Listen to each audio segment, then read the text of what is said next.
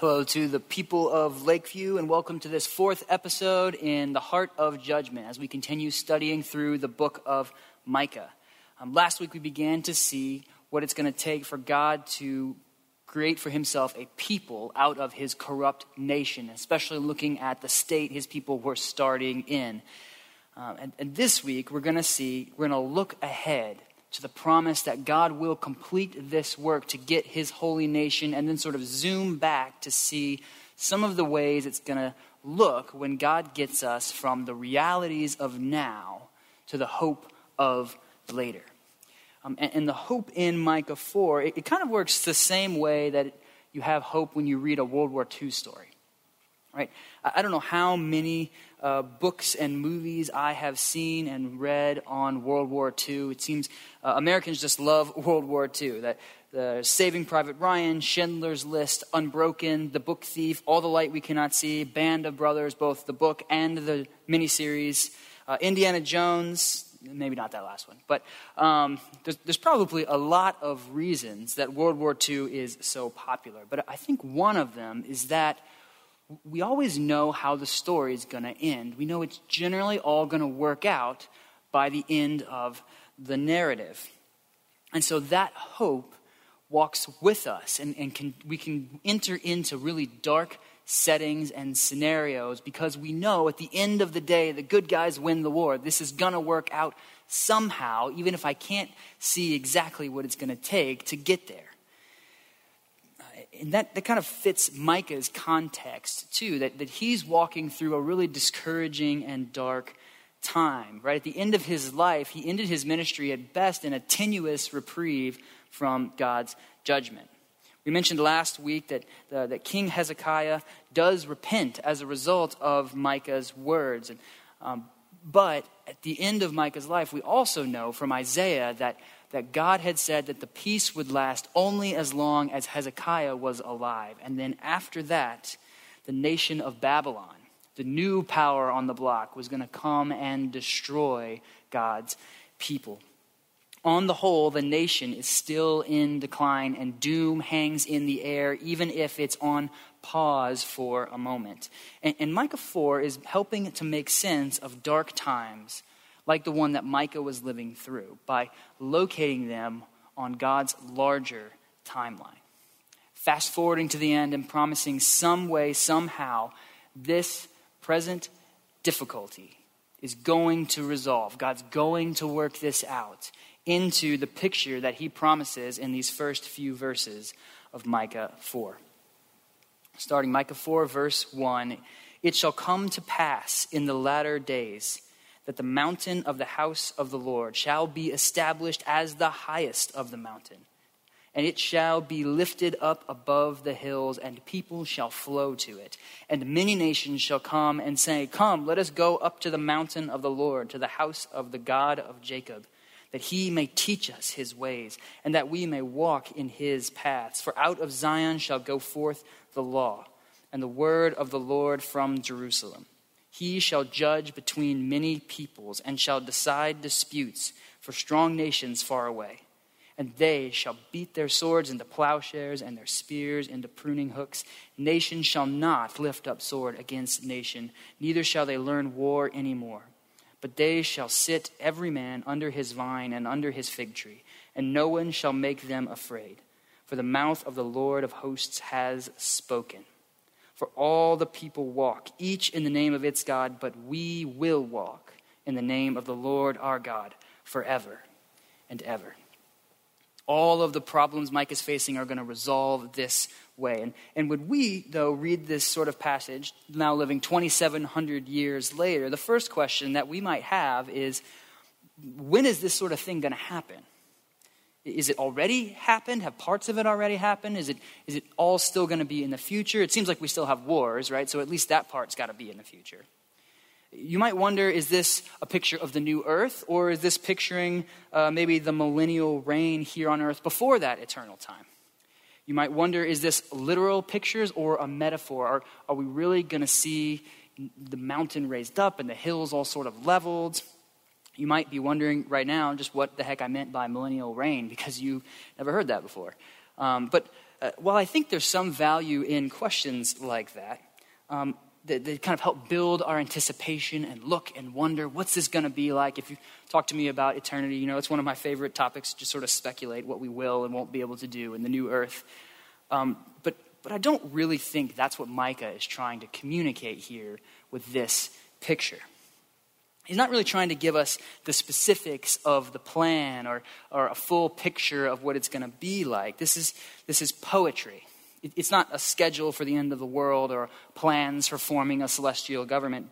It's meant to give us hope as we live in present darkness. It's kind of be like if I was trying to explain, I'm trying to go on vacation with my kids to the Blue Ridge Mountains in a few weeks. Hopefully that'll work out. But when I'm telling them what that's going to be like, I'm not going to give them all the details of the plan, the route we're going to go on, who's going to cook dinner, what night we're spending the time with my family, what the schedule is going to be and all the activities and a play-by-play of how that's going to look. I'm just going to talk about the highlights.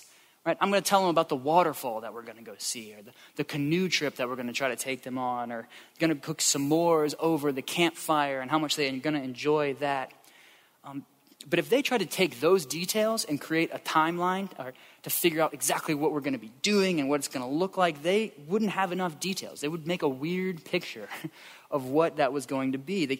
They might imagine that we're going to have a fire in the bottom of our canoe as we're going over a waterfall. Right? That's just not what I'm trying to do, though. I'm not trying to give them all the details. I'm just trying to build their anticipation and hope for our trip. In the same sort of way, Micah's not giving us enough details here to fill out a picture of what exactly all of this is going to be like. But notice what he's doing. He's showing us that the present problems we have now are going to be reversed. All of the pictures he's painting are reversing problems that would have existed in Micah's day. Right now, Micah is seeing that Jerusalem is being brought low. The threat is that they're going to be plowed like a field, we saw in Micah 3. But later, he says, Zion is going to be lifted up like the highest mountain.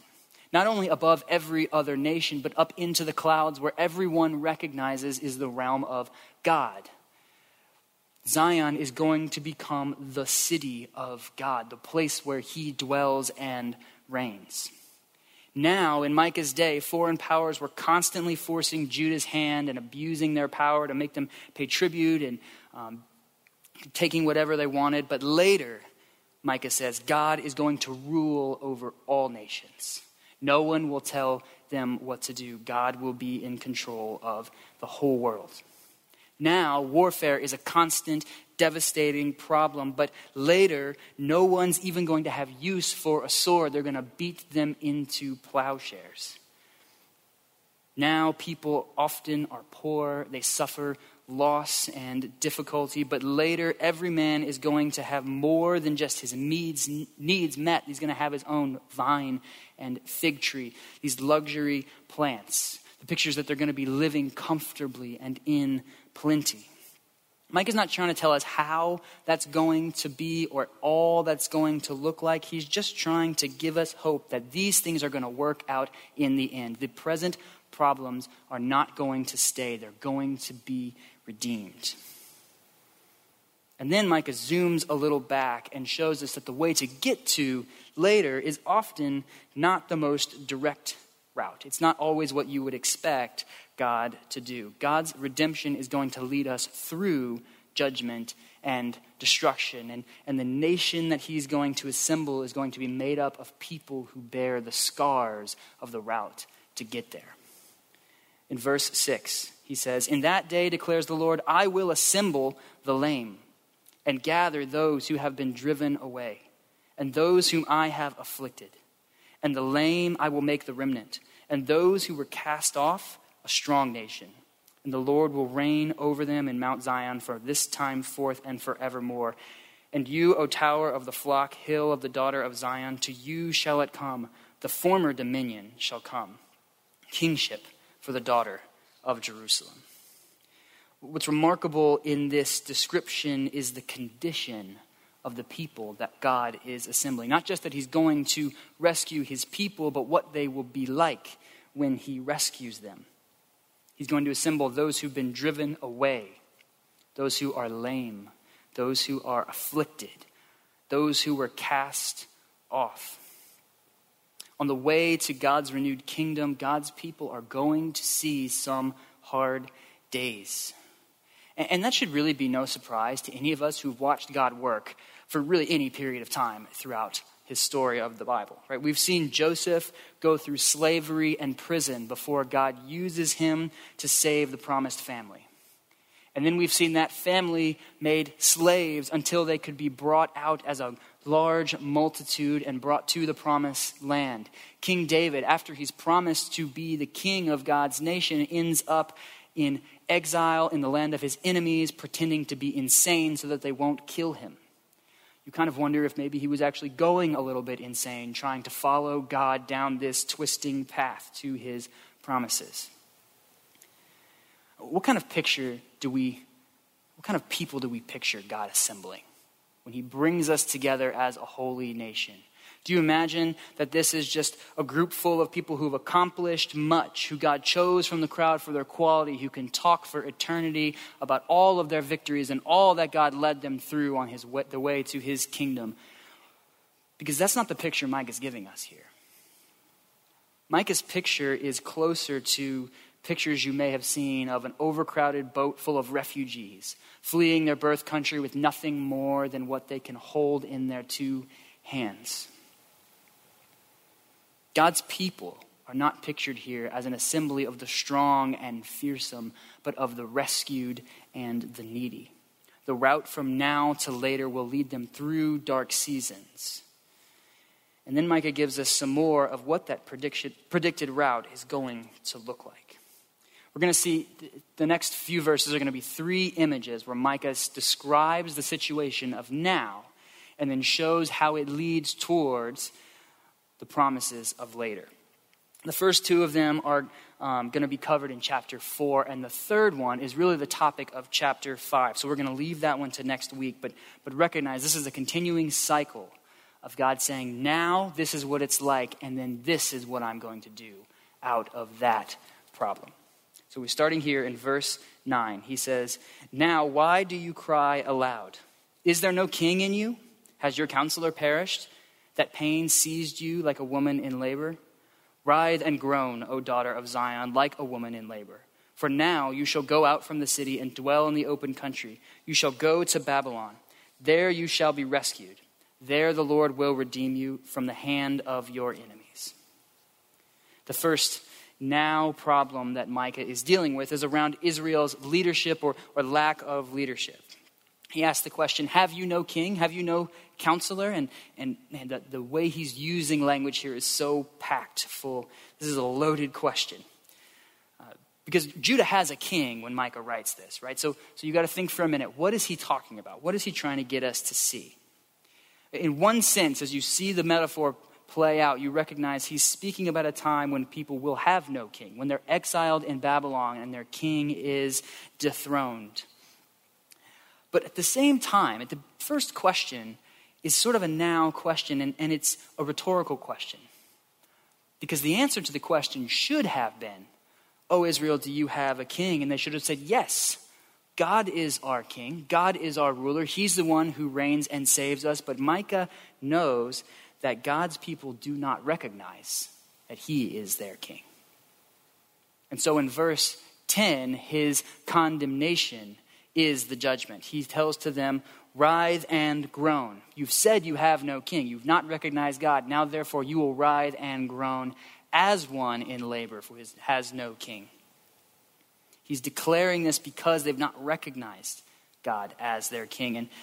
But then he resolves that condemnation with hope.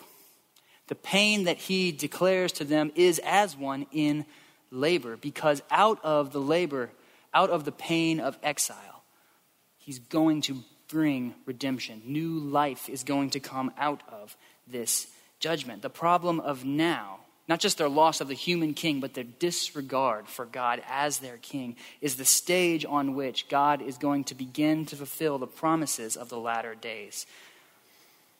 Through exile, he's going to lead to the day when he will be king for eternity. He doesn't tell us exactly who or how he's going to do that. Again, there's not for details. This is to give us hope that when you see this happen, recognize this is leading towards God's definite plan to save his people. The second cycle of now to later is going to be dealing with the nations around. And this one's a little bit harder to figure out. So let's walk through this one. Verse 11, he says, "Now many nations are assembled against you, saying, 'Let her be defiled, and let our eyes gaze upon Zion.' But they do not know the thoughts of the Lord. They do not understand his plan, that he has gathered them as sheaves to the threshing floor.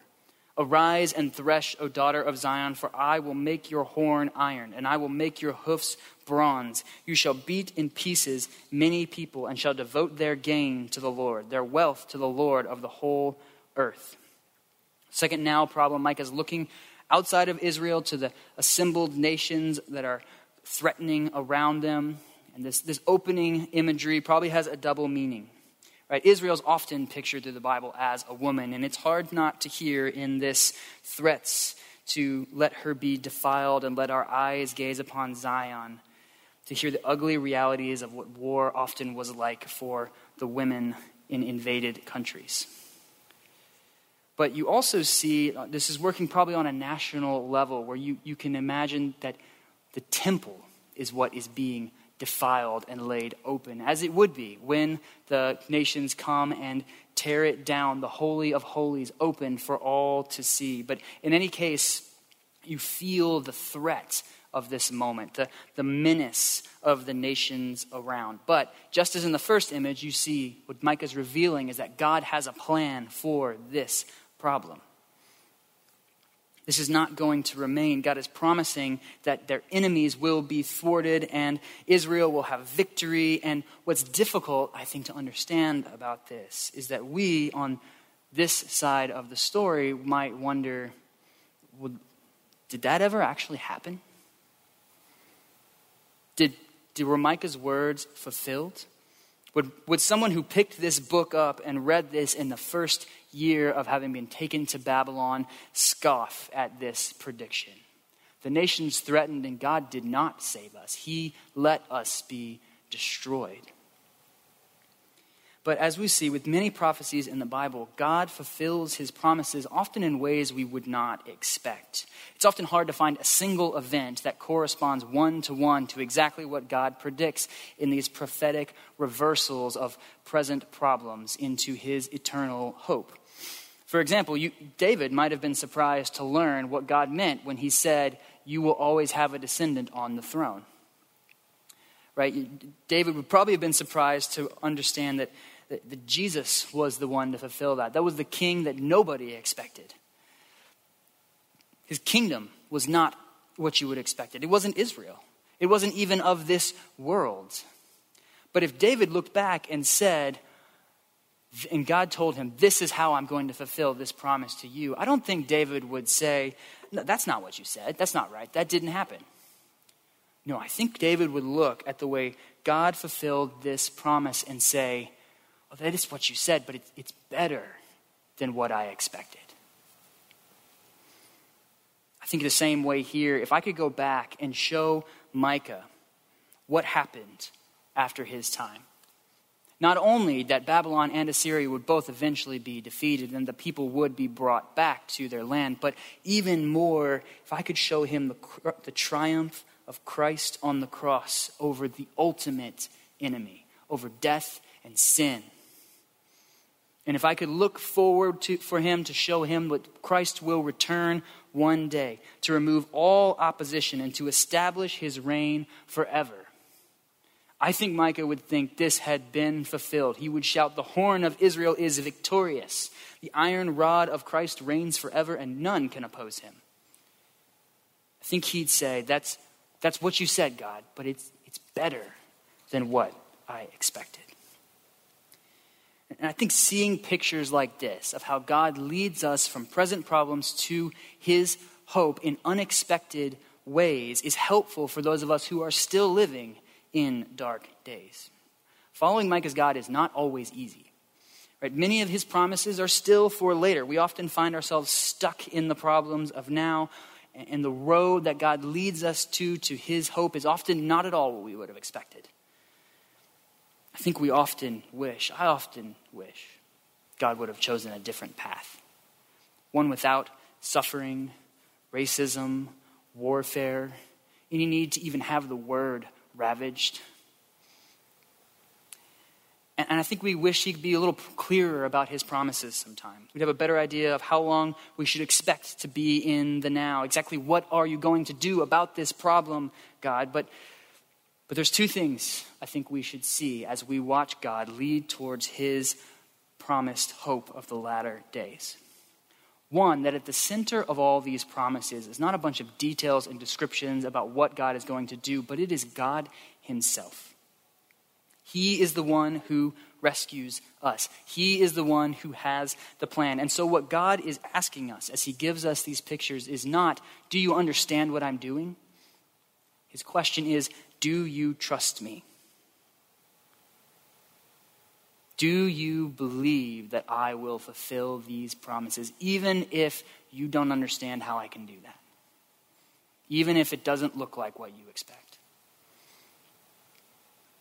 And I think we can also begin to see that God is often doing more than we expect him to, more than we're even looking for him to do. Sometimes the problems that we want God to fix aren't what he's looking to fix. Later, we get to chapter 6. God is going to remind his people that the problem of foreign nations is no big deal for him. He's dealt with this problem before, right? He led them out of the land of Egypt when they were just slaves and could do nothing to help him. When they went by the nation of Moab that tried to get God to curse them, he turned that curse into a blessing. It would be no problem for God to deal with Assyria. But he's after more than just fixing the problem of Assyria. Right? We saw in chapter 3 that God is looking to make a holy nation. He's looking to fix the corruption among his own people. And that's not an easy problem. How is he going to do that? How can he get a holy nation out of a corrupt humanity? Even so, today, God could fix any problem that we're dealing with. Whatever you're feeling desperate about these days, God could fix it. But if he did, what would take its place? If we could drain the swamp of all political corruption, wouldn't it just fill right back in?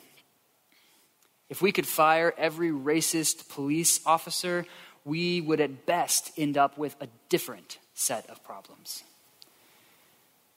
Sin is going to spring up everywhere among a corrupt people, no matter what you do to fix it, unless you can fix that problem. And none of those are an excuse not to deal with those problems. There's lots to say about what God's people who are pursuing his goodness to be a holy nation should be doing and caring about all of those problems. We're not defeatists. But if you recognize the difficulty of what God is trying to accomplish to create a holy nation out of a fallen humanity, then you might begin to understand why he often does not settle for the quick fix to today's problem. Personally, I'm increasingly convinced that you can only get a holy nation by going through difficulty. The only way I know to teach dependence on God is through situations that I cannot resolve. The only way I know how to learn how to trust is to live through situations I don't understand. The only people I know who can really grow in generosity are those who have experienced need. Only people who have felt fear can be courageous. But whatever God's reason, whatever he's doing in your present situation, and it's always more than we understand or expect, the question for us is still the same. It's not, do we understand? Can we get our minds around all that God might be doing? Can we see it even on the back end of the story? It's, do we trust God? Do we trust him to fulfill his promises even when he leads down dark paths, even when we walk through the valley of the shadow of death? Next week, we're going to see the final now to later cycle. And we're going to see that God's ultimate path to later is through the one that he is going to send to lead his people out of darkness into victory. God is going to promise to send a Messiah to lead a ragged remnant from the captivity of our present problems to the hope of the latter days. And this will be the ultimate fulfillment of how we get from now to later. And I hope you'll join us again next week for the conclusion of this section of Micah.